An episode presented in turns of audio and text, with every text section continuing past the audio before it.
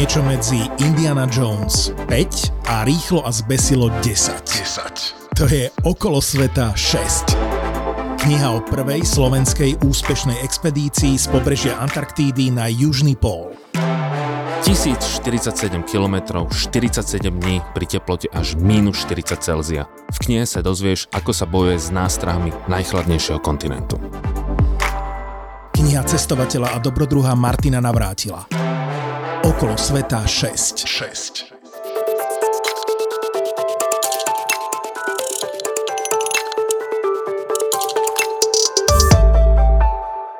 A ja aj preto, alebo preto my robíme tento podcast Mentalita Foundra, aby sme tu na lokálcom ukázali, že sú tu príbehy ľudí, ktorí sa venujú niečomu, čo ich baví desiatky rokov, jednotky desiatok rokov a dajú sa robiť veľké veci aj odtiaľto. A čo ťa baví na Slovensku? No v súčasnosti musím povedať, že nič. Hej, akože musím byť fakt úprimný, že to, kde sa Slovensko dostalo v posledných pár rokov, tak naozaj Slovensko som s neho veľmi sklamaný. Takže to je úplne otvorená, otvorená odpoveď. Ja som sa roky venoval aj tretiemu sektoru a, a rôznym organizáciám, ktoré vlastne mali ako keby niekto, niekde niečo smerovať, ale dneska vidím akože obrovská erózia hlavne štátu a, a inštitúcií, čo bude, bude nás stáť akože strašné dlhé roky znovu to celé postaviť. Najviac som sklamaný teda z toho, že tá moja generácia vlastne nevstúpila ako keby aktívne do toho, do toho riadenia tej krajiny. Že to sa, to sa naozaj neudialo a je to z viacerých dôvodov. Takže zo Slovenska ja mám osobne veľmi, veľmi zlý pocit, ale chvíľku som pôsobil vlastne v, ja neviem, okolo krízového štábu a podobne, keď bol ten COVID a vtedy som sa rozhodol, že vlastne odchádzam zo Slovenska fyzicky a začal som to fakt pracovať. Začal som na to mentálne pracovať, že že tu naozaj bude dlho trvať to, aby sme sa dostali znova na štartovaciu čiaru vôbec toho dotiahnutia. Takže dotiahnutie vlastne toho, toho cieľa, ktorý sme tu po revolúcii mali, ktorý sme všetci tak cítili, že by bolo dobré, aby sme, aby sme dobiehali nejaký, nejaký štandard.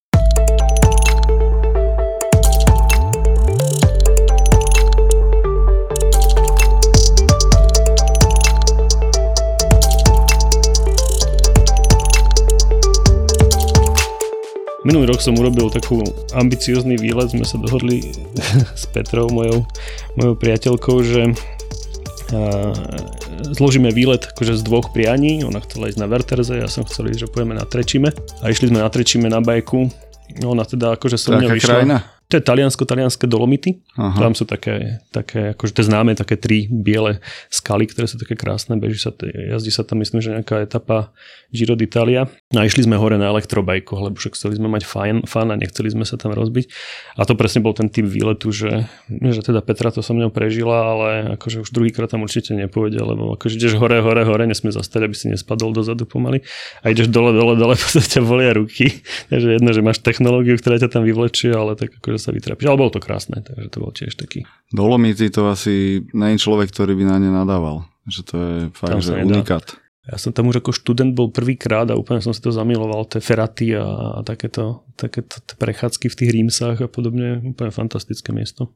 A zaujalo ma, ale keď si hovoril, že kedysi to bolo častejšie, Himalaj, Južná Amerika, že išiel si nejaký šprint, alebo možno aj taký, že dlhší maratón, asi pracovný, ktorý ťa stal veľa mentálnej energie a potom, že čš, toto potrebujem seknúť a idem na mesiac, dva sa vyčistiť a tam možno si uvedomím, že do tohto sa už nechcem vrátiť a idem hľadať nejakú novú rolu. No je to taká, ako z môjho pohľadu by mal mať skoro každý tú možnosť, alebo kto aspoň by chcel, by mal mať tú možnosť aspoň raz za čas ísť na tú klasickú, ja neviem, moslimskú púť alebo podobne, akože ten, tú formu, formu nejakého, nejakého výletu. A ja si myslím, že to je nevyhnutné pre človeka, aby to urobil aspoň jeden, dvakrát za život, také, že, že dlhšie ako 20 dní, že sa zdvihneš a ideš. A je to taký zaujímavý taký fenomén, že vlastne po nejakých, do tých 14 dní to človeku ešte stále cvaká a potom medzi tým 14. a 20. dňom, aspoň na sebe som to pozeral a viacerí sme to teda medzi sebou si tak prechádzali, že sa ti stane, že si za celý deň nespomenieš napríklad na rodinu. Že to sa ti to nestane, že proste nevidie ti tá myšlienka a na to celé potom si akože normálne cíti sa ako zlý človek, mal by si myslieť na tých, čo sú doma a podobne a na práce, na kolegov. A vtedy sa naozaj stanú takéto veci, že človek si to teraz začne užívať, začne žiť akože tu a teraz vlastne na tom mieste, lebo neprichádzajú tam tie impulzy. A potom keď sa znova vracia do toho, do toho svojho Matrixu, alebo už cíti, že sa tam ide vrátiť, tak vtedy presne prídu také tie nápady, že aha, takže toto tu, čo som robil doteraz, akože už by som fakt nemusel robiť, ale bolo by super, keby som začal robiť niečo úplne iné a, a vrátiť sa. A neviem, druhú techniku máme, že všetky maily odložiť vždycky do adresáru dovolenka a nečítať ich. Hej, a potom, ja neviem, 4 a 5 sa ozvú po tých dvoch mesiacoch, že what the fuck. a zbytok je v pohode. Takže akože úplne, že nehrabať sa v tom, čo, čo bolo, hej, že normálne, že to, že proste začať na novo. Nedávno CEO alebo teda aj zakladateľka profesie uh, Molnárova išla, potom jak, jak skončila v profesii, tak niečo som jej písal na LinkedIn a odpísala mi, že akurát je na tej púti kompostely, takže presne asi niekedy, keď si takýto vrcholový manažér alebo šéf veľké firmy, tak tých 30 až 40 dní je to nutné. A určite nie je dôležitá nejaká exotika alebo čokoľvek, že podľa mňa dôležitý je ten čas, čas pre seba ja neviem, jak Jano Hargáža, alebo ja neviem, Tačín, alebo podobne chalani, čo chodia tú hrebeňovku slovenskú SMPčka. z východu, tá, tú SMPčku. Podľa mňa to je úplne, že to je naša kompostela slovenská. To som teda ešte zatiaľ nedal, ale tiež raz, keď na to bude čas, tak to by som veľmi rád išiel. A tak ako sa na to pozeráš, ako že skúsený dlhoročný biznismen, že žiť, žiť tu a teraz a zabudnúť na e-maily a pomaly že rodinu versus plánovať stratégie 5 ročnice, 10 ročnice, poďme otvoriť nové trhy, akvizície a aké by také, že dve úplne rozdielne svety. A tak ja si myslím, že ten, ten mechanický život v nejakej, nejakom organizme, v nejakej, nejakej, nejaká skupina ľudí, ktorá sa organizuje nejakou ja neviem, metodikou alebo, alebo spôsobom práce, tak to je niečo, čo je vždy zložené. Musí to byť zložené, alebo malo by to byť zložené ako keby z, tej, z toho orchestra tých viacerých ľudí. Lebo keby to bolo len o teba a ty by si nevedel ako keby z toho vystúpiť povedzme na ten mesiac, dva, tak niečo robíš veľmi zle. Že ono vlastne presne toto je tá skúška správnosti, že keď akože ty ako biznismen, alebo ja neviem, ako manažer, alebo CEO, alebo ako máš rolu, alebo kdokoľvek, vyjdeš z tej role vonku a ten systém nedokáže keby ťa nahradiť, alebo fakt absorbovať ten tvoj odchod, tak niečo je veľmi zle nastavené. A je to zase dobrá inšpirácia, lebo vidíš, kde je to zle nastavené. Čiže pre mňa dlhodobo je, mám jedného kamaráta, ktorý tiež akože fungoval v NGOčkách som v mnohých pozíciách, viacerí ho poznajú, Petra Nedoroščíka a jeho jedna z hlavných akože taký mantier, akože organizovania nejakej skupiny ľudí je, že zamedzi tomu, aby niekto robil tú rolu tatíka. Hej, že robiť tatíka je fakt, že zlé. Hej, že to je naozaj, robíš z toho ekosystému proste ako keby nedospelý ekosystém ľudí a keď tam musí byť tatík, ktorý je akože nevyhnutný na to, aby, ja neviem, každého pochválil, nasmeroval, rozhodol a tak ďalej, tak niečo není dobre nastavené v tom ekosystéme. Čiže pre mňa je fascinujúce práve organizácia fungovania ľudí a vôbec to, že akým spôsobom sa dokážeme my posunúť ďalej ako, ako spoločnosť v tom, že dokážeme kooperovať viacerí, že akú metodiku používame, aké nástroje, aké technológie, aký knowledge a tak ďalej. Takže toto je niečo, čo, čo mňa akože drivuje roky v tom, že, že čo vymakávať, ako, ako, sa, ako sa zdokonalovať. Keď sme sa bavili o tom Števovi Rosinovi, tak uh, on tu presne hovoril z pozície, však má taký titul, že prezident Matador Group a miestami mal 6000 ľudí pod sebou a rôzne od 600 po 6000, potom zase downscale, ale už ťaha tú firmu 20 plus rokov a z tejto pozície on hovorí, že, že z tejto pozície, že musíš byť často taký buldozer, tlačič a ty udávaš akoby smer tej firmy a keď už fakt nikto nevie, že aj ten manažer rovno pod tebou, už nevie možno čo, tak každý sa aj tak pozrie stále na teba, že ty na konci dňa musíš dať to rozhodnutie a ty musíš stále ísť a keď už aj ty nemáš energiu alebo si vyflusnutý, tak do to už má potiahnuť. Takže to, že akoby, že táto misia a, a pozícia znie že veľmi náročne, keď to nemáš ako až, až životný štýl alebo takú svoju nejakú niečo, čo ťa každé ráno tak ženie ísť do toho. A chápem, že ty si tiež v podstate taká, taká podobná pozícia. Tak ono sú momenty, keď ty musíš robiť tú robotu. Hej, že, že naozaj tá robota, niekto musí zobrať lopatu, aby mohol zasadiť ten strom, proste bez toho to není.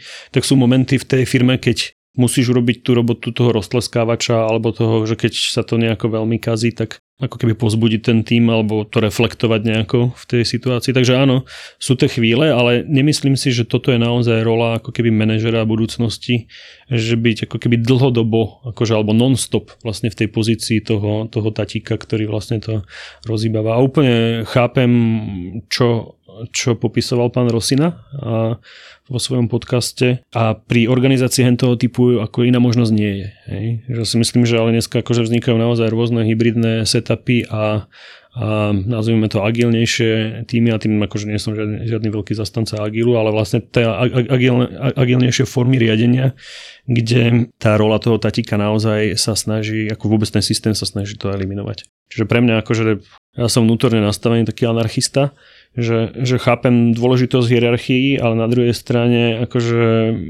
chápem aj dôležitosť ako keby toho grassrootu alebo tej organizácie alebo tej samoorganizácie nejakej skupiny ľudia. Do nejakého množstva ľudí je to možné, hej, ísť nejakým takýmto samoorganizovaným módom a od určitého množstva pravda, že to není možné. Hovorí sa niekde okolo 120 ľudí, že myslím, že max, čo sa dokáže samoorganizovať, to je to pôvodná stará dedina, kde dokážeme tými vzťahmi a, a tými akože lokálnymi eventami to ohendlovať na úrovni, ja neviem, Spojených národov. Vidíme, že nevieme sa dohodnúť ani o ekologické otázke, nie je to ešte o, o tak to je tam trošku aj tá teória možno, alebo dilema väzňa, že presne, že keď ja vlastne budem sebe sám voči sebe, tak mne bude najlepšie.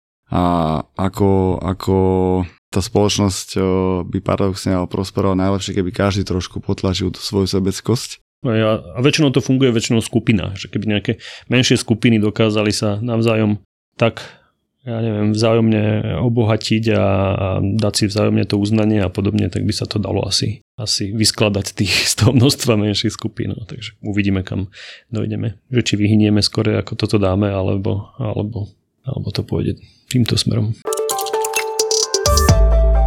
Gabriel Lachman, ktorý nie je tatikom EEA, ale skôr eh, CEO, člen boardu a strateg eh, je dneska v mentalite foundera. Ja som veľmi rád, že takíto ľudia sem prídu, čo sú 20 plus rokov v biznise a stále majú ten drive a ambíciu, robia medzinárodný biznis a ukazujú, že aj z tohto malého Slovenska sa dá vybudovať eh, niečo veľké. A vrátim sa presne k tomu budovaniu, že nepoďme pozerať na tvoj blueprint a, a, a niečo, čo bolo to magické. Ale ty si, ty si povedal viackrát taký názor, aj keď som si o tebe čítal, že vybudovať znova nejaký asset alebo Microsoft dneska je prakticky nemožné a že sa to, že už takmer nedá. Ako by si sa na to pozeral dneska ty, že keby si išiel skladať znova nový biznis? Tak existujú tie cesty, akože tie priamočiare, ktoré sú dneska známe, rôzne startupy a budovanie produktu a následné exity a predaje a tak ďalej. Ja to vidím fakt, že na tom príklade povedzme toho assetu to, že vybuduje niekto takto veľkú úžasnú firmu a zároveň, zároveň ju vlastní a zároveň nepríde o tie práva a tak ďalej, že to je to, čo už dneska je naozaj problematické.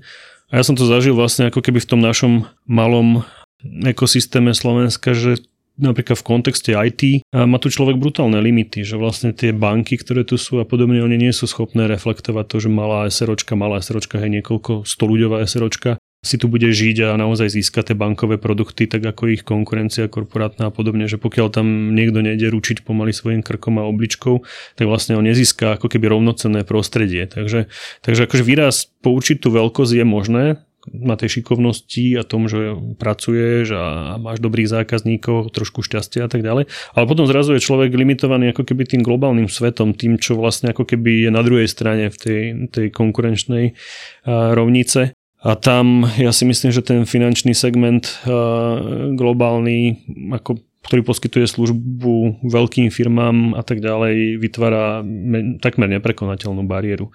Lebo klasická stredná firma trošku narastie, potom niečo pokazí, zase ju to zabije, na pár rokov zase rastie a tak ďalej, nejaká kríza a tak ďalej.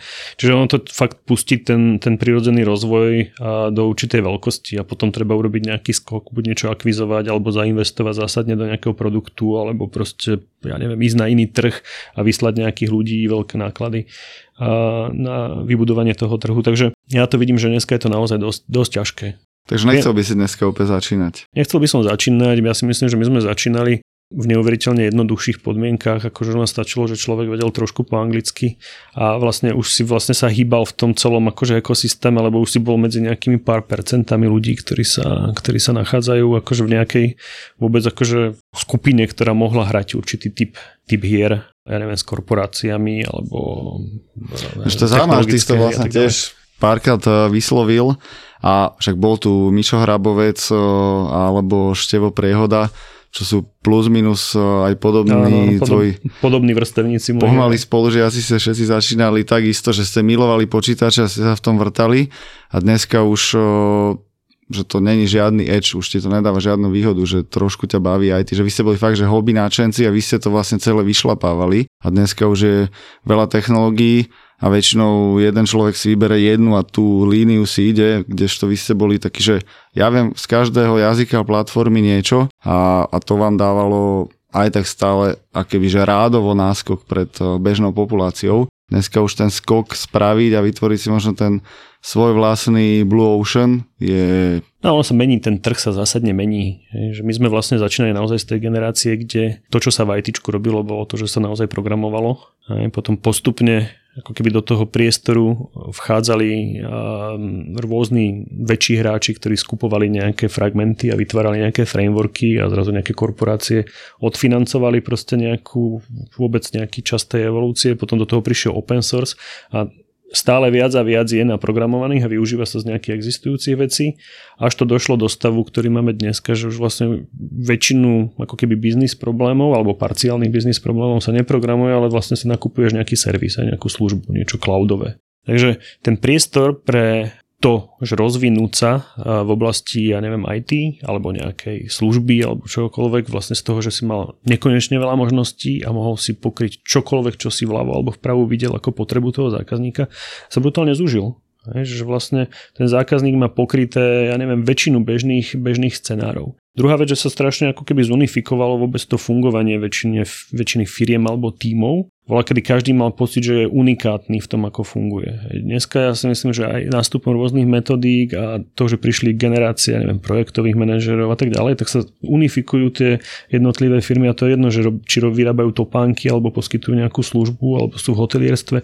Fúr je to nejaká objednávka, zákazník, faktúra, marketing a tak ďalej, toto kolečko a medzi tým je nejaká služba alebo nejaký produkt, ale vlastne tie procesy sa unifikujú. To znamená, že, že aj pokrývanie ako keby takýchto požiadaviek softverom vytvára stále menej priestoru. Lebo fakt tie služby existujú a tie služby sa nakúpia už, ja neviem, s klasickým Office 365 nakúpiš, ja neviem, 80% všetkého, nejaké kolaborácie, hej, ku tomu, keď prihodíš, ja neviem, niečo na riadenie tímov, potom niečo má tvoja účtovná firma, ktorým účtuje, ale už je to väčšinou pre teba služba, takisto vôbec ten software nevidíš. Takže ako väčšinou nepotrebuješ žiaden špecializovaný software. Na konci nejakej, že na začiatok príbehu aj Billa Gatesa, tak on vlastne úspel tým, že sa mu podarilo identifikovať, že kto bude asi najväčší predajca počítačov a trafil tu IBM a vlastne to bol ten sales kanál, ktorý dostal ms do každej domácnosti a tak sa nám to keby zautomatizoval, že ten produkt bol na konci na celkom dobrý, že sme ho všetci používali a už si nechcel úplne hľadať nejaké alternatívy, takže však Office potrebujem, je to tu je to na Windowse, je to v ibm Takže keby, že, že aj ten obchodný rozum bol nie, že idem predávať toto, ale že vlastne najskôr poďme nájsť dobrý distribučný kanál, jak to dostať miliardovej populácii. Tak, ja si myslím, že tie platformy, globalizované platformy fakt akože ťahajú, ťahajú väčšinu toho biznisu. A pre nás tiež napríklad my máme stratégiu, že v rámci produktovej línie sa držíme naozaj len ako keby cloudových služieb a globálnych cloudových storov, hej, že už nejdeme do toho, že ideme sami predávať svoj produkt, marketovať ho, robiť celú, celý tento ensemble, používame nejaký konkrétny, konkrétny kanál. Ja som to už raz aj spomínal, že treba si uvedomiť, že aj napríklad ten asset je úspešný vďaka tomu Microsoftu, lebo ten Microsoft je vlastne tá platforma, na ktorej ten asset vlastne funguje. Keby nebol ten Microsoft, tak nepotrebujeme ten antivír. Jasné, že asset má dneska množstvo ďalších produktov a služieb, ale akože ten, ten nosný produkt ide vlastne ako keby na tej platforme. Čiže tá globálna platforma, v ktorej sa podarilo nájsť to miesto, tak to je to, čo naozaj umožnilo globálnu distribúciu nejakého, nejakého produktu. No, a rovnaké stratégie máme aj my že vlastne fakt predávame len cez Atlassian Story alebo ja neviem Sapový store a tak ďalej, že to sú vlastne ako keby tie, tie kanály, kde vlastne človek rovno do tej platformy, ktorá beží na tom cloude, sa rovno doinštaluje automaticky ten produkt a už to tam je, hej, žiadne inštalovanie, žiadne týmy, žiaden consulting a tak ďalej. Čiže priamo ako keby k platforme. Dobrá, ty si uh, founder a zároveň teraz si aj uh, stratég alebo jeden z hlavných stratégov že to si máme predstaviť nejaké uh, socialistické 5 ročnice, alebo jak vyzerá deň stratega? No práve, že ja si myslím, že je to veľmi dynamické. Akože musím povedať, že, že situácia sa prudko mení. Ale nie si zahlbený v operatíve. Že ty fakt, že operatíva je mimo a ty určuješ tú víziu. A práve, že ja sa, ja sa zúčastňujem a dosť často aj, ja neviem, alokačných meetingov, kde sa rieši, že, že ktoré týmy, kde budú vlastne na ktorých projektoch, akým spôsobom distribuovaní, lebo pre mňa je zase veľmi dôležité aj mať ten touch s tým zákazníkom a, a vedieť, že, že asi akú kvalitu služby mu vieme dodať s ktorým týmom, toto je stále niečo, čo je pre mňa dôležité, že, že vždy vyskladať tú alchymiu a tých ľudí, ktorí sa u toho zákazníka ukážu tak, aby ten tým dokázal zafungovať. Zase túto skúsenosť dosť často potrebujem aplikovať pri tom setupe. Takže toto je jedna časť operatívy. A ja som si sám vybudoval vlastne v rámci tých firiem, kde pôsobím ako manažer vlastné nejaké business intelligence systémy a vlastne sledovanie ako keby rôznych parametrov v reálnom čase. Čiže ja používam tieto nástroje vlastne na to, aby som bol akože veľmi in touch hej, s, s celým tým procesom čo si myslím, že je budúcnosť väčšiny manažerov, do ktorých budú musieť väčšina dorásť a to je to, že dokázať vlastne používať e, business intelligence a data ako keby v reálnom čase na to, aby, aby robili rozhodnutie. Čiže vďaka tomuto e, môžem byť relatívne dosť hlboko v tej operatíve v obraze a zároveň mi to dáva ten priestor e, riešiť strategické veci a ja neviem, partnerstva budovať a vzťahy. A to sa ale teraz musím vrátiť ešte k prapovodnému dielu Mentality Foundera Jano Cifra. A ináč veľmi príjemný talk s ním bol, taký manažerský. A vlastne on vyslovil viackrát tú myšlienku, že on má tú mentalitu foundera, pritom bol len naherovaný CEO a manažer. A on tam práve hovorí o tomto, že keď máš dáta, tak sa vie rozhodnúť každý. Keď máš 80% dát, stále sa vieš rozhodnúť a že práve ten CEO, founder je ten, kto musí použiť nejaký ten gut feeling alebo tak, že ja si túto loď riadím a ja to proste na konci dňa rozhodnem, že bude to takto, aj keď nemáme tie dáta. Že tam sa veľmi rozdieluje ten profi manažer a majiteľ firmy, CEO alebo ten founder. Áno, v tej pozícii majoritného majiteľa, keď som sa nachádzal, bolo výrazne jednoduchšie akože robiť niektoré rozhodnutia práve v tých momentoch, keď nebolo jasné, že, že na základe akých faktov sa rozhodneme doľava alebo doprava. Čiže to musím povedať, že to bol výrazne jednoduchší setup. Na druhej strane je to presne ten ako keby už súčasť tej tatíkovskej role, ktorej sa treba podľa mňa zbaviť, lebo je to niečo, čo vytvára veľký tlak. Na teba na ako teba ako, ako toho foundera, lebo ty vlastne sa dostávaš naozaj do stavu, že tu vieš sériou nesprávnych rozhodnutí teoreticky to úplne zatiahnuť niekde akože zlým smerom, alebo naopak.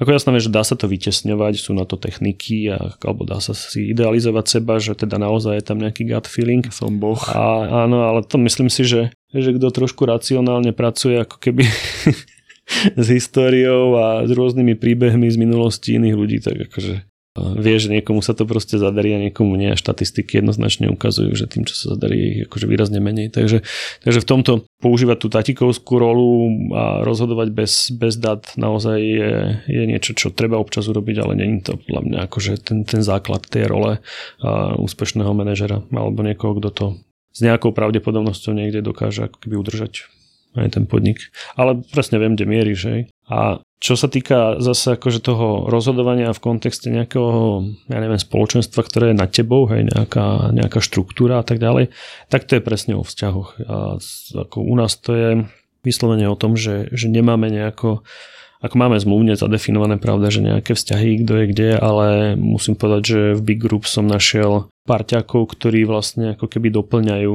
nejakým spôsobom tú moju kompetenciu a, a vytvárame, vytvárame vlastne ako keby rôzne setupy toho, že kto o čom rozhodne, alebo tak, že väčšinou je to akože veľmi priama debata a ideme úplne na kosť podstatu toho, toho problému. Takže není to, není to, že pyramidálna štruktúra toho rozhodovania. Podcast Mentalita Foundera ti prináša Campus Cowork. Áno, Campus Cowork patrí medzi najinovatívnejšie miesta na Slovensku. Spája podnikateľov, freelancerov, investorov, profesionálov či študentov, alebo kávičkárov. Zároveň organizuje rôzne formy diskusí, inkubačných programov alebo vzdelávacích aktivít. Ja osobne som ich veľký fanúšik a som rád, že na Slovensku máme takéto miesta na podporu kreatívnych a podnikavých ľudí.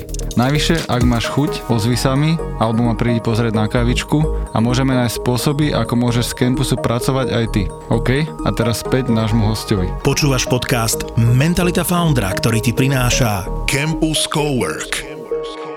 Čo, čo pre teba znamenajú Boris, Marcel, Lukáš, títo ľudia? No pre mňa sú to chalani, ktorých som si kúpil. Hej. Oni si mysleli, že si kúpili mňa, ale ja som proste potreboval týchto chalanov, lebo tak ako som ja pracujem s tými rôznymi setupmi tímov a v tom, že kde ti niekto chýba, koho by si potreboval ako keby doplniť do týmu. A mne presne týto, tento typ ľudí chýbal. Mne chýbal, ja neviem, Lukáš, lebo proste nikdy si nemyslím, že ja osobne dorastiem do takého nastavenia, že by som bol finančný žralok alebo žraloček alebo čokoľvek. Proste toto nemám to v sebe. Hej. Nemáš na aute zozadu nálepku? Nemám zatiaľ. Zatiaľ mi to nejako nezacvaklo, že toto je to, čo by som potreboval. A kúpili mi veľké auto, chápem, ale furt tú nálepku tam nemám. Takže tak. Takže napríklad akože toto bolo niečo, čo u, u mňa vnútri vo firme nebolo. Zároveň, ako som spomínal, neboli tie, banky, ktoré by mi štandardne poskytli ako keby tento servis. Takže svoj, svojím spôsobom ja som si kúpil Lukáša, aby sme proste mali túto, túto, túto dimenziu ako keby zabezpečenú. No a Boris s Marcelom, tí dvaja ma vlastne ako keby presvedčili o tom, že vlastne chcem predať čas firmy lebo ja som išiel napríklad na stretnutie o potenciálnej akvizícii ako for fun, idem do Prahy, lebo potrebujem nejaké meetingy vybaviť a zároveň akože aspoň uvidím, že, že čo teda na mňa vybalia. A personálne akože ma tí dvaja presvedčili, že s týmito by som to skúsil, alebo boli zase akože Bolo nejakým spôsobom... Niekde v kantíne, alebo niečo klasický, takéto? hej, klasický čapovaná pozeň a a nejaký dobrý, dobrý obed alebo knedličky to boli, niečo takéto. zaujímavé, čo si povedal, že oni si mysleli, že kupujú teba vlastne. Ale ja som to otvorene povedal od začiatku, že, že to je presne tento, tento prístup z mojej strany, že ja to berem tak, že ja si kupujem ich. Naposledy tu bol Igor Strečko a ten už tiež on je druhá najväčšia hostingová firma na Slovensku a plus minus ten trh je veľmi rozdelený a už každý má svoje miesto, takže keď chceš raz do boku, alebo nejako otvoriť nový trh, tak jedine cez uh, merge and acquisition. A jeho to teraz veľmi baví a, a fascinuje. A vlastne aj u vás uh, taký nejaký, alebo že tvoj rast tvojej firmy bol tiež cez to M&A a. Aj z toho, čo rozpráva, že často už uh, keby že ten softverový trh je rozdaný a väčšinou väčší hráči kupujú menších a vďaka tomu rastu, kupujú novú technológiu alebo nových šikovných ľudí.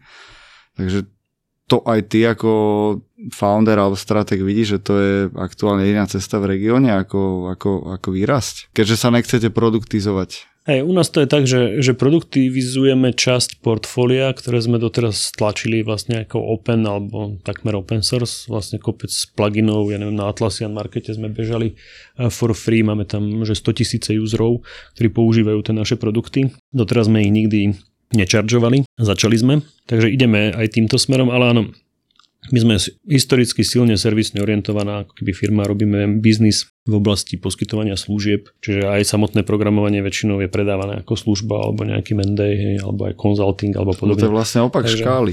Hej, hej, my ideme úplne naopak ako väčšina keby tých rastúcich firiem tu v regióne. A, a zase na druhej strane sme v tom dobrí. Že tým, že, tým, že vlastne máme vymakané tie procesy delivery, riadenia vlastne také, takéhoto dodávania služieb, tak vlastne sme, sme úplne vo fletovej štruktúre, nemáme žiaden stredný management v podstate vnútri, ktorý by vlastne vytváral nejaký veľký overhead, čiže dokážeme ísť úplne stopkovou službou na úrovni, ja neviem, veľkých korporátnych hráčov za, za cenu, myslím si, ktorá je akože normálna, priateľná pre veľkých zákazníkov. Na rovinu na druhej strane, akože vidím to strednodobo tak, že vlastne IT trh úplne uletel slovenskému trhu. To znamená, že vlastne malí zákazníci alebo menšie stredné firmy, ktoré sa tu poctivo živia, v princípe padajú stále do väčšieho technologického gapu, lebo si nevedia dovoliť vlastne zaplatiť, ja neviem, povedzme 550 eur za dobrého konzultanta na Mendej, pritom by mu stačilo si,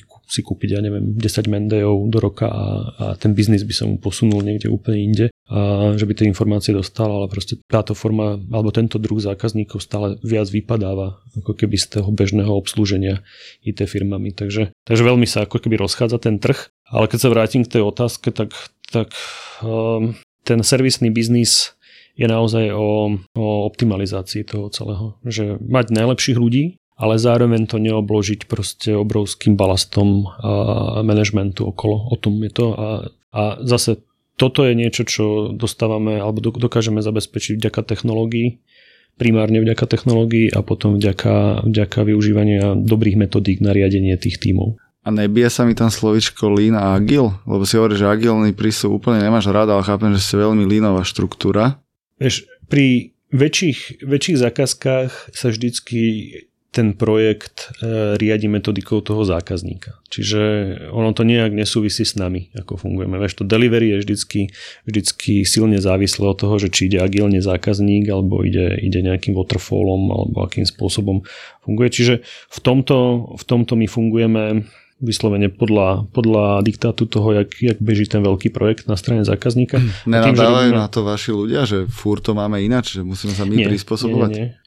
Ako myslím si, že práve toto je celkom ďalší zaujímavý zdroj rastu servisovej firmy, že ty si stále súčasťou nejakej inej firmy a nejakej inej organizácie a tí ľudia vlastne tým pádom dokážu rásť vždy s tou skúsenosťou. Ja to aj vysvetľujem viacerým zákazníkom, že povedzme, že ak si niekto najmä ako šéfa ITčka, najlepšieho ITčkára na trhu, tak ten človek do dvoch rokov bude akože úplne mimo lebo on bude len stále v tej jednej firme a uvidí stále len tú jednu ako keby skupinu problémov, tú jednu skupinu technológií. On neuvidí ani doľava, ani doprava, čo sa kde deje, lebo ho to tam zasype. Hej. On bude riešiť, ja neviem, dodávateľov, zákazníkov, incidenty, proste bezpečnosť a tak ďalej. Nemá šancu rásť. Kdežto vlastne tí experti, čo sedia u nás tým, že sa vlastne presúvajú medzi jednotlivými projektami, tak oni majú fakt, že najrychlejšiu learning path podľa mňa na trhu, ako môžu mať, lebo my sa hýbeme fakt, že medzi, ja neviem, bankingom, telkom, logistikou a množstvom ďalších ako keby odvetví a tí ľudia vlastne rotujú na tých projektoch. Máme viacerých ľudí, ktorí akože nie sú ochotní robiť na viacerých ako jednom projekte a máme niektoré, dosť veľa ľudí, ktorí sú schopní robiť, ja neviem, na troch, štyroch projektoch paralelne, že ich to fakt, že baví. Hej, máme uh, zákazky, ktoré sú že veľa, veľa mendejov pre jedného zákazníka a napríklad v tej oblasti, ja neviem, Atlassianu, tak tam tie zákazky priemere majú 20-40 mendejov, že sú to vlastne fakt nasadenie nejakej cloudovej platformy, consulting, jak robíš ty biznis, jak ten biznis ti prispôsobíme v tej platforme, dovidenia. Tu máš SLAčku, mesačne môže zavolať, keď máš nejaké problémy a tak ďalej. Že ono, fakt sa to veľmi, veľmi dynamizovalo a tým do, do rôznych ako keby štruktúr delivery a jednotliví ľudia sa vyprofilovali, niektorí radšej majú nejaký typ roboty niektorí majú iný typ roboty. Určite sa mení často v tých tímoch alebo u tých ľudí aj tá preferencia, že či chce robiť v službách alebo či chce robiť na produkte. Hej že mnoho ľudí to má tak, že vlastne nejakú časť života veľmi radi fičia dynamicky, že chodia po projektoch po Európe, po zákazníkoch a tak ďalej. Zrazu prídu deti, chcú sedieť doma. Potom ich to prestane baviť, akože, že robiť akože doma, ale chceli by robiť na nejakom produkte a tak ďalej. Čiže je dobré mať ako keby to portfólio ako keby viacerých typov uplatnení, lebo fakt tomu človeku sa v tej kariére mení. Mení tá, tá priorita toho, že aký typ roboty chce robiť a je dobré, keď firma to dokáže reflektovať a vlastne umožniť to ľuďom. A zase sa ospravujem všetkým našim zamestnancom, ktorí sú prinútení robiť to, čo nechcú, že áno, existujú aj viacerí, ktorí sa chvíľu nachádzajú v stave, že teda musia potiahnuť pilku aj v roli, ktorú úplne im nevyhovuje. Akože není to ideálne, hej, nekreslím tu na žiadne, žiadne rúžovú záhradu. Rátaš od, od nich, aby mali mentalitu foundera aj oni? Určite áno, určite áno. Napríklad teraz silne stimulujem rast toho produktového produktového týmu a k tomu, aby sa na to pozerali naozaj, že robíme startup vlastne ako keby vo firme, kde akože zabezpečujeme síce nejaký, nejaký ekosystém, ale, ale všetko robíme ako keby prvýkrát, nie sme produktová firma a tak ďalej. Čiže napríklad tam fakt chcem od kolegov, aby, aby takto ku tomu pristupovali. No a tým, že nemáme vlastne nejaký košatý manažment, tak veľmi veľa ľudí vlastne priamo komunikuje buď so mnou alebo s Borisom takým spôsobom, že vlastne prichádza mnoho nápadov na, na zmeny povedzme vo firme, ktoré sú až takéhoto typu. Hej, že, že čo keby sme ten biznis robili úplne inak alebo pre nejaký iný segment. Od nás veľa ľudí a, neodchádza, ale z tých, čo odchádzajú, sa veľká časť vráti a väčšinou je to po takejto epizóde, že vlastne idú to skúsiť a ja fakt akože fandím akože ľuďom, ktorí idú skúsiť, buď to, že idú do zahraničia a vyskúšajú to, alebo idú na nejakú univerzitu si doštudovať, alebo skúsia nejaký startup. A Veľa z nich sa vracia, lebo však tá pravdepodobnosť úspechu je nízka, ale občas sa to podarí. No a máme kolegov, ktorí vystrelili aj akože normálne svetové produkty a, a sú vlastne na, na veľkých číslach a úplne niekde sedia v Silicon Valley a, a sú tam spokojní, takže, takže Tak ja držím palce každému. To ťa neláka trošku si dať aj tiež nejaký taký startupík, že poďme ovládnuť uh, UK alebo New York alebo Singapur a postaviť svetový produkt, ktorý možno akviruje potom uh, Slack alebo Oracle. Tak ako som spomínal, máme to portfólio produktov, tých Atlassianových pluginov chceme v SAPe vystrojiť niekoľko vlastne takých SAPových pluginov, ktoré by uh, mali tento potenciál a tam vyslovene to vidím tak, že buď to kúpi Atlassian nakoniec, alebo SAP, tie produkty, ktoré máme vymyslené. Čiže tam, tam tá chuť je. Na druhej strane, ako som spomínal, všetci okolo mňa sme vlastne generácia, že máme teraz buď malé deti alebo tak, čiže ja nepoznám nikoho vlastne z toho môjho okolia, koho by som teraz poslal, ja neviem, do Silicon Valley, aby tam si išiel sadnúť. Na druhej strane milión tých príbehov o tom, ako si si najal niekoho lokálneho a potom, ja neviem, prenajímal služobné auto taxikárovi alebo podobné. to teraz trošku akože si robím srandu. No takže hej, nemám okolo seba ľudí, ktorých by som vypustil vonku, že by, že by išli tú, tú misiu robiť a a ja teda na to momentálne, nie som v tej životnej fáze momentálne, že by som do toho išiel takýmto spôsobom. Preto skúšame vlastne tú produktivizáciu práve cez tieto cloudové globálne platformy, kde vlastne neexistuje vlastne ten rozmer toho, nazvime to ako keby lokálneho predaja alebo lokálneho zastúpenia. Ty to predávaš naozaj cez tú platformu, ktorá tam je. Čiže toto je momentálne jediná cesta, ktorú ja vidím. Takže aj Big Group, a, alebo aj ty si tak nastavený, že my sme ten nákladia, ktorý sa rozbehol, a postupne ide a možno nejaké nové vagóny ešte prípaja, ale že ne, nejdeme rýchlík, proste Shinkansen ču, niekde. Akože vypúšťame, že... vypravujeme tie rýchliky a ak nejaký akože dostane tú dostatočnú rýchlosť, aby sa zaklasifikoval do toho Shinkanse, tak, tak určite ho podporíme. Že to, to robíme, ale nie je to ako keby ten, ten základný, základný bod tej stratégie. Na, na, napriek tomu ja si myslím, že v oblasti služieb tu na tom lokálnom trhu prebiehajú preteky ku dnu. Hej, že tam... Kudnu ku dnu. Akože v zmysle, ja neviem, Menday rateov alebo podobne, že, že na jednej strane, na jednej strane akože rastú mzdy konzultantov a expertov, na druhej strane a ako keby je stále väčšia konkurencia freelancerov, dvojchlapových firiem a, a práve ten, to, že sa ako keby zmenšujú tie projekty, už sa, už, už sa vyslovene, že neimplementujú tie tisíce Mendayov v rámci, ja neviem, bankového systému, ako som hovoril, kúpi sa cloudová služba a ku tomu 20 Mendayov konzultingu, tak vlastne ty ani väčšinou nepotrebuješ taký akože masívny setup. Čiže fakt si môžeš najať tu od buď uh, nejakých HR firiem alebo nejakých prenajímačov, ITčkárov na trhu, napríklad z tejto budovy šikovných, ktorí ti vlastne tí ľudí dodajú. Pozdravujeme Titans. Hej, hej, pozdravujeme chalanov z Titanov. Hej. Tak uh, ktorý mám strašne rád, akože to nebola vôbec nejaká sarkastická táto poznámka, ale akože je to presne to, že to sú tie preteky kudnú, že vlastne sa brúsi tá marža alebo tá EBITDA vlastne.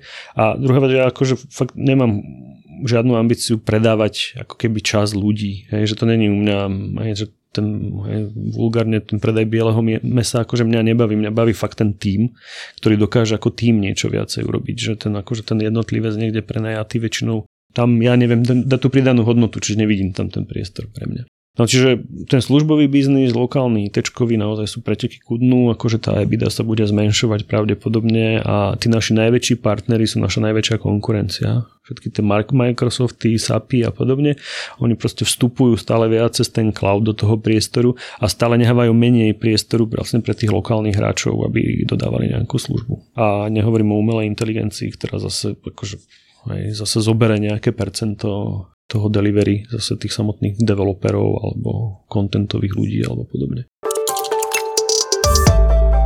Dve otázky, presne najčastejšie, ako otvoriť nový trh a ako sa tam dostať a taký, že naozaj medzinárodný trh, Dach, UK, Benelux alebo možno aj tá Amerika, prípadne EMEA región celý že to je prvá a potom druhá, že naozaj tá stratégia a biznis plán, ako veľmi prežije styk s realitou. To je taká klasická, klasický vtípok z ekonomických škôl, že vlastne ten biznis plán ti pomôže upratať tvoju víziu, čo máš v hlave a aspoň si spraviť nejakú základnú matematiku a aspoň vieš, čím ideš a potom to už nejako agilne ohýbaš a prispôsobuješ tej situácii na trhu. Ale reálne, že, že ako tú stratégiu, osadme príde stratégiu chvíľke, že aj v tom si akoby, že najväčší expert aktuálne, že jak sa na to pozeráš ty a nehovorím, že poďme teraz všetkým firmám a CEO za founderom akože povedať, jak to majú robiť, alebo však každý nech to robí podľa seba a svoj príbeh píše, A že aký je tvoj príbeh ohľadom stratégie?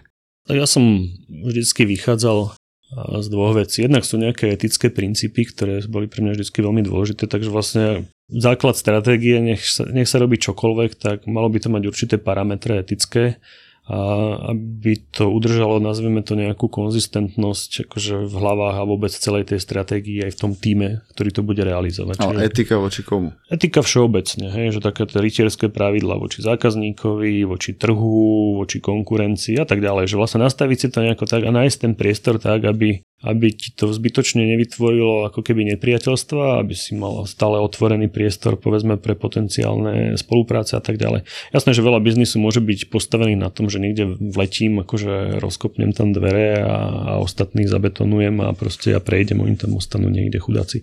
Akože dá sa to, dá sa to urobiť, ale... Mám finančnú sílu, podkopnem ceny, chytím hej, si to, vytlačím všetkých. A... Akákoľvek stratégia, ako Hej, ty môžeš použiť čokoľvek, hej, môžeš, ja neviem, hej, porušiť nejaké pravidla jednorázovo a tak ďalej, že však strašne sa mi páči príklad toho Skypeu alebo podobne, akože jak, jak penetrovali trhy a takže proste vždycky existuje nejaký spôsob.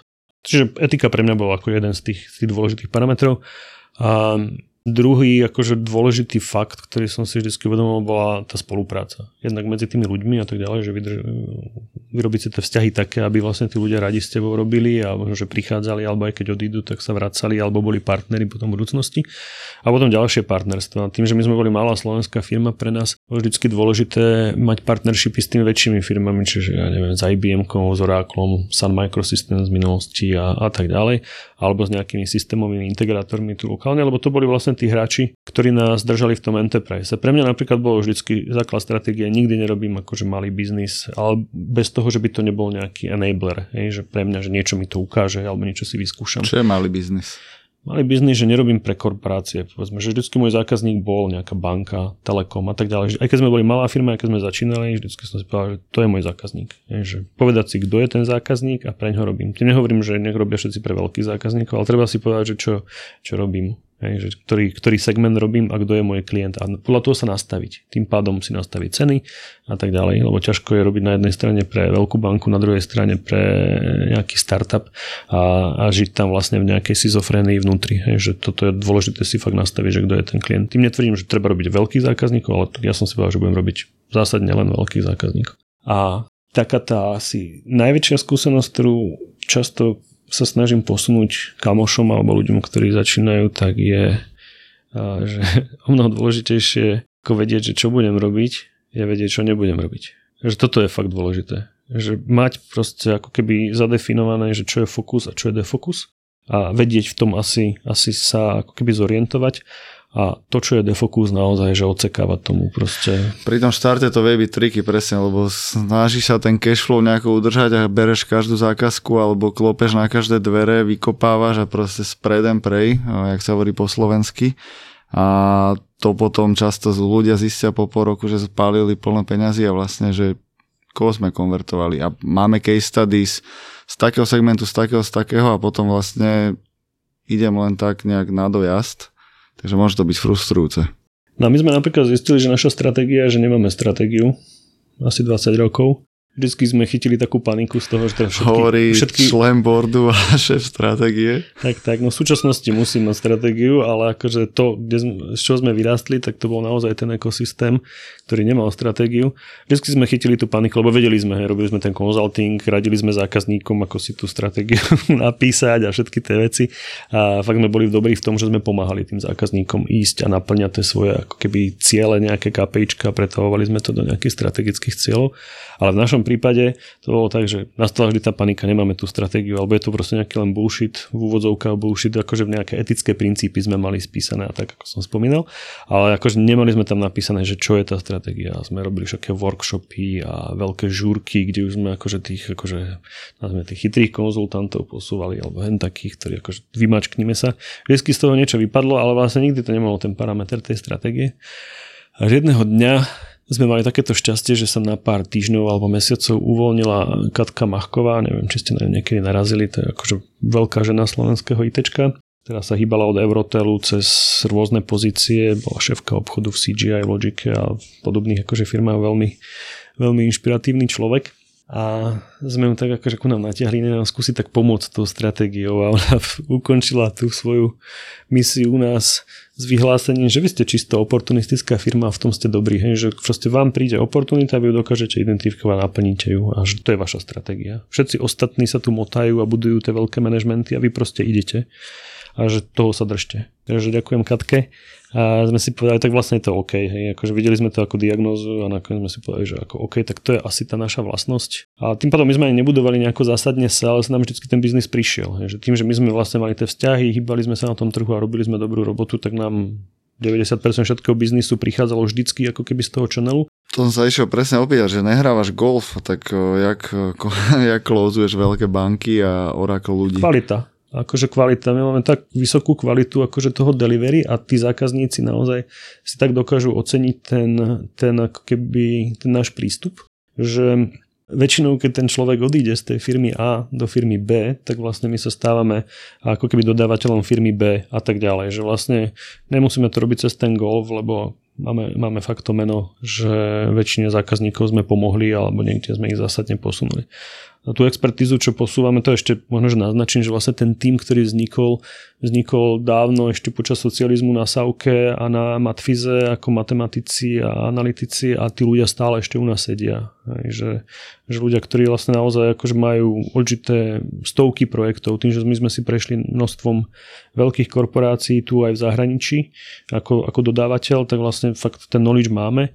Čiže my dneska, keď, prídeme k zákazníkovi, ktorý začína objavovať Ameriku, že proste nejaký manažment, ktorý tam sedí, má nejaké KPIčko, ktoré má splniť tej firme a to je buď raz hen toho, alebo tam toho, alebo ja neviem, dosiahnutie niečoho, tak my povieme, OK, tak tu máme 3-4 príklady, tak to teda ako to trikrát zle dopadlo tam a tam a tu napríklad je cesta, ako by to mohlo byť, hej, alebo nejaká alternatíva. Čiže robíme od toho strategického konzultingu a to ITčko, ITčko je väčšinou taká tá čerešnička, cez ktorú my si vybereme to fičko. A tomu zákazníkovi to aj na rovinu väčšinou komunikujeme, že my ti pomôžeme naplniť tvoj biznisový cieľ, lebo dáme ti ako keby tých pár mendejov, akože tých ľudí, ktorí naozaj vedia a IT je tá cesta, ako si to dokážeš potom aplikovať. Už to je neuveriteľné, že keď sa pozriem presne aj na Igorovú firmu, Števovú priehodu, alebo aj Miša Hrabovca a to, čo hovoríš aj ty, ďalší do partie, podobné ročníky, podobný typ biznisu a s vami sú tí ľudia, že navždy. To je neuveriteľné, že tam gro firmy veľmi neodchádza a proste im tam dobre. Tak väčšinou sme spolužiaci, niektorí, dokonca mám spolužiakov vo firme aj zo strednej a veľká časť tých kľúčových ľudí sú vlastne z výšky, alebo jak sme sa postupne pospájali viaceré firmy, tak presne to sú tieto príbehy, že to sú to spolužiaci alebo ľudia, čo sú vlastne spolu od výšky. Takže a prešli sme si v 39 a veľame? Presne tak, Elam, Unik, 39 a podobne tam sme stredávali aj Miša a, a podobné, podobné partičky. Čiže vlastne táto, táto klika okolo fejky, alebo, alebo aký to bol fej STU, alebo tak, tak to je vlastne to, čo vlastne vytvorilo ten základ toho, toho slovenského IT ekosystému. Je tam aj staršia generácia, ale, ale akože myslím si, že tá najsilnejšia generácia je táto, hej, to je nejaké 70 až 80, hej, že tie ročníky tie dneska sú, sú tie dominantné. A vlastne my sme prešli aj tou fázou, že sme sa vlastne vytiahli do zahraničia a tým, že robíme ten službový biznis, tak akože tam je tá veľká akcelerácia, hej, neurobili sme tých multimilionárov. Sa presne opýtať, že keď hej, poznáš že, lokálny trh a rastieš tú cestu kvalitu a posúvanie si tým, že všetci sedia tu na tých vysokých budovách, rádius 3 km, ale to už v Londýne, Berlíne nefunguje. No a my sme fungovali práve tým spôsobom, že sme sedeli v rovnakých budovoch v tom Londýne, Berlíne, alebo vo Viedni, alebo Moskve, alebo podobne. Že vlastne máme za sebou aj túto fázu, ale my sme potom normálne tak akože úplne prirodzene ako keby implodovali do seba naspäť, že sme si povedali, že OK, lebo keď robíš tento službový biznis, tak akože vieš, tam ideš, ja neviem, 30-40% maržu maximálne, hej, že to nevieš teraz multiplikovať a urobiť z toho, ja neviem, te, te, ten exit s tými multimiliónovými ebidami a podobne, že proste predáš produkt alebo predáš patent a tak ďalej. Čiže je to úplne iný typ biznisu. Čiže nám to už nedávalo zmysel. Hej. My sme si v tej dobe dokázali zarobiť na to živobytie úplne v pohode tu alebo tam. Zabavili sme sa na tých projektoch, vyriešili sme si vlastne tú emigračnú ako keby otázku, že vlastne skúsili sme žiť tam, tam, tam a sme naspäť doma, sú tu tie rodiny a a je nám celkom fajn. A sme znova ako keby na tej štartovacej čiare a skúsime to s tými produktami, ale keďže biznis sa zásadne zmenil, tak skúsime ísť fakt cez globálne platformy a buď to narastie týmto smerom alebo nie. Alebo kúpime nejakú produktovú firmu, ktorá nám bude dávať zmysel. Akože základ tej mojej stratégie v súčasnosti je, že chceme fakt kvalitne obslúžiť tých zákazníkov, ktorých máme, tie banky, tie telekomy a podobne. A v tom zmysle aj dokupujeme ďalšie firmy. To, čo tí zákazníci dneska keby indikujú, že budú potrebovať alebo potrebujú, tak na tých trhoch, kde vlastne majú tie svoje ako keby branche, tak na tých trhoch sa snažíme hľadať budúcich partnerov.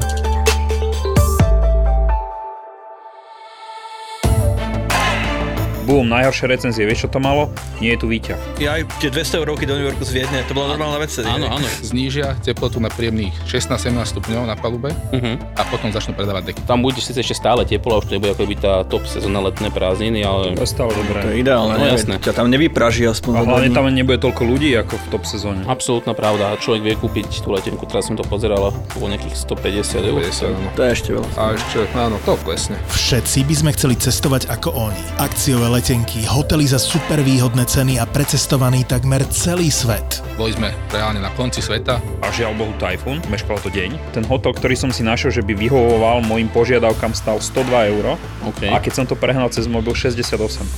Majú tisíce followerov na sociálnych sieťach a teraz ich môžeš počúvať konečne aj v spoločnom podcaste. Kamošová izba, tam nebolo ešte ani zrkadlo, umývadlo mu ešte chýbalo. A farba na stene. A farba ešte schla, jasné. Tie stierky, čo robili a podobne povedali, že ráno už to bude OK, že mu to tam dohodia. Daj si podcast Tour de Svet, kde ti chalani poradia, ako cestovať za menej. Výrazne menej. Ale Tour de Svet nie je len podcast o tom, ako ušetriť na letenkách a ubytovaní. Ja som tam išiel hlavne kvôli korytnačkám v Akumale. Skúste si typnúť, či som ich videl. Ale padali akože z neba, nie? Nie, ani, jasné, ani jedna, nula. ZAPO ti na leto prináša ďalší originál. Podcast Tour de Svet. Tour de Svet.